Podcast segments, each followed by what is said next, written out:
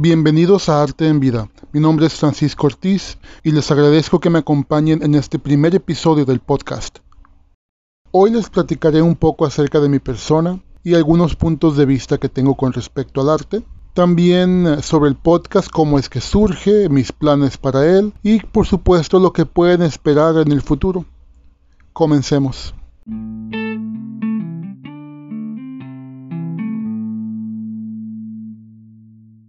Como mencionaba en un principio, mi nombre es Francisco Ortiz y yo soy artista plástico sinaloense, ya con cerca de 20 años en el medio, aunque toda mi vida he andado en este camino gracias a mi madre que fomentó esta faceta artística desde una muy temprana edad. Fue gracias a ella y su apoyo que me la pasaba dibujando incluso en la escuela. Aún recuerdo cuando tomó ella un lápiz y me puso como muestra un rostro de perfil femenino para que yo copiara.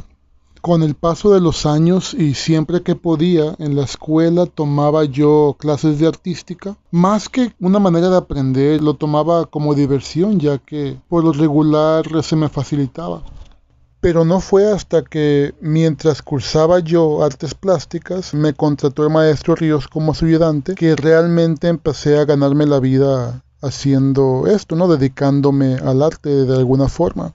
Hoy en día manejo varias técnicas con un dominio que va desde un nivel medio a superior, con la excepción de las técnicas digitales, ya que estas se ven influenciadas por mi uso de una tableta gráfica o falta de, puesto que estas traduce nuestro conocimiento de otros materiales, otras herramientas, en un 90% al ámbito digital.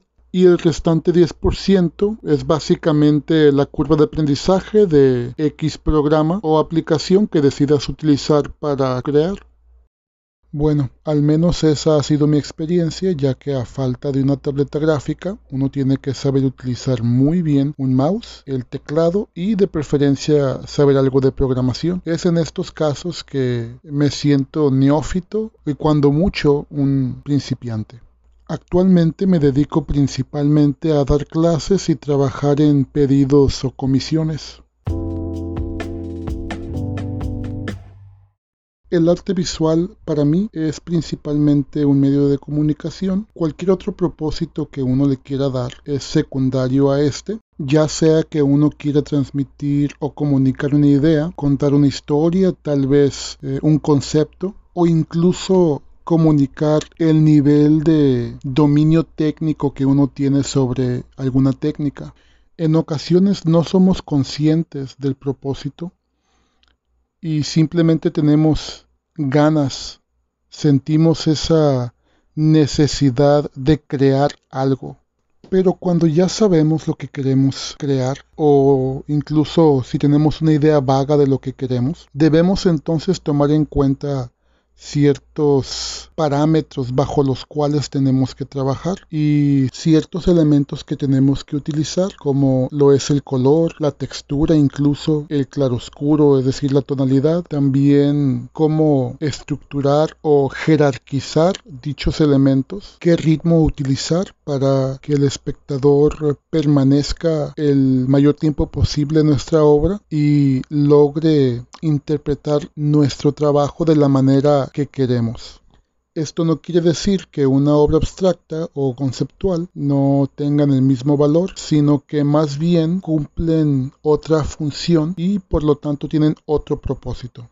El arte visual en sí es similar a la poesía, donde la poesía busca palabras acentos, comas, puntos y un ritmo, nuestra obra debe entonces utilizar cada una de las partes que la componen de manera adecuada. Otro aspecto de las artes visuales es lo que yo denomino como lenguaje plástico. ¿Qué es el lenguaje plástico? Es básicamente el conjunto de elementos que utilizamos en nuestra obra. Estos van desde la composición hasta las imágenes o símbolos de preferencia hay que adecuar nuestros elementos para la cultura en la cual se ha de difundir nuestra obra. De lo contrario, se corre el riesgo de que los espectadores no entiendan el idioma o no puedan identificarse con lo que están viendo. En fin, hay que leer, hay que estudiar eh, la historia, las mitologías, las religiones, la cultura en general. En estos días es más fácil, dada tanto acceso a la información que nos permite hasta cierto punto compartir una simbología y tener acceso a otras culturas de manera inmediata.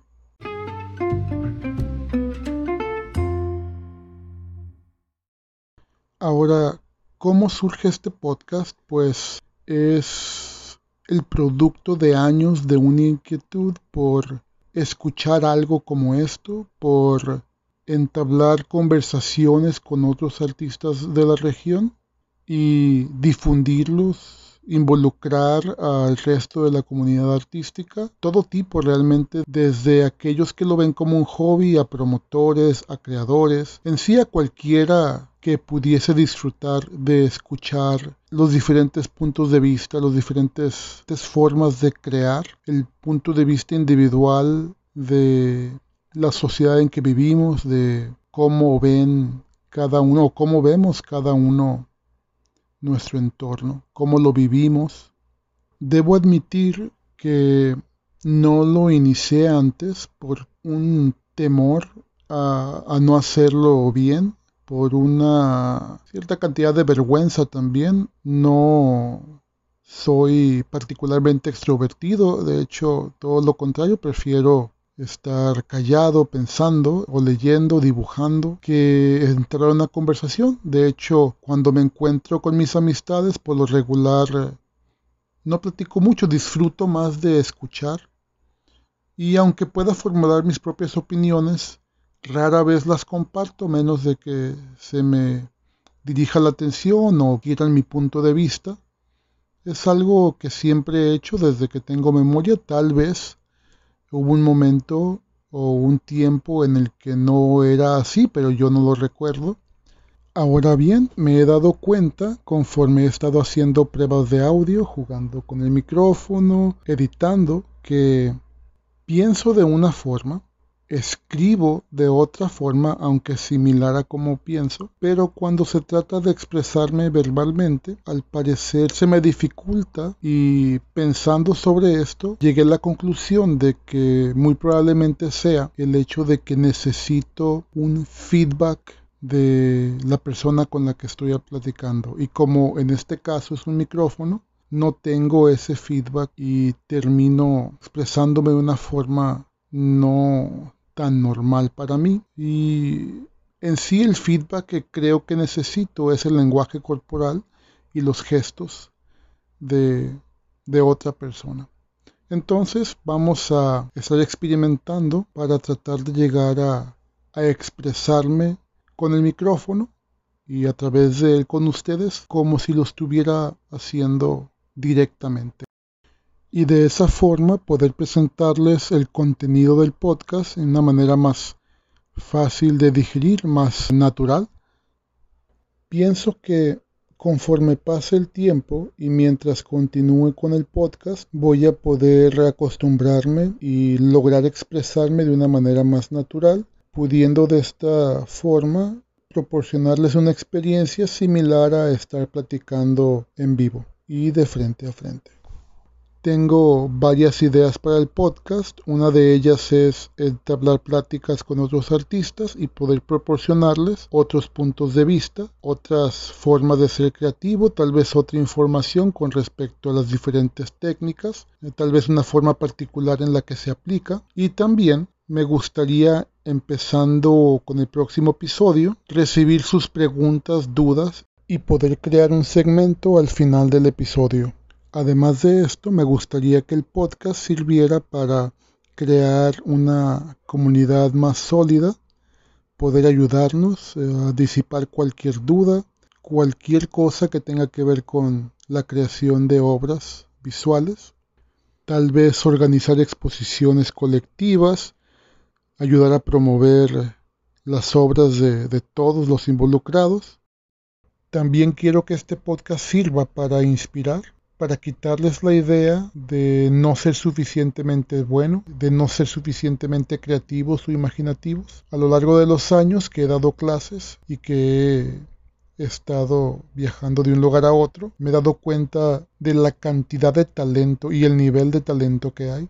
El conocimiento en este caso nos serviría para disipar dudas, para liberarnos de ese sentimiento de no ser suficientemente buenos, cuando en realidad si uno ve la historia del arte y ve las diferentes personalidades, se van a encontrar de todo. Lo que sí es muy importante es saber qué materiales usar, pues estos nos van a brindar mayor o menor permanencia a la hora de hacer una obra.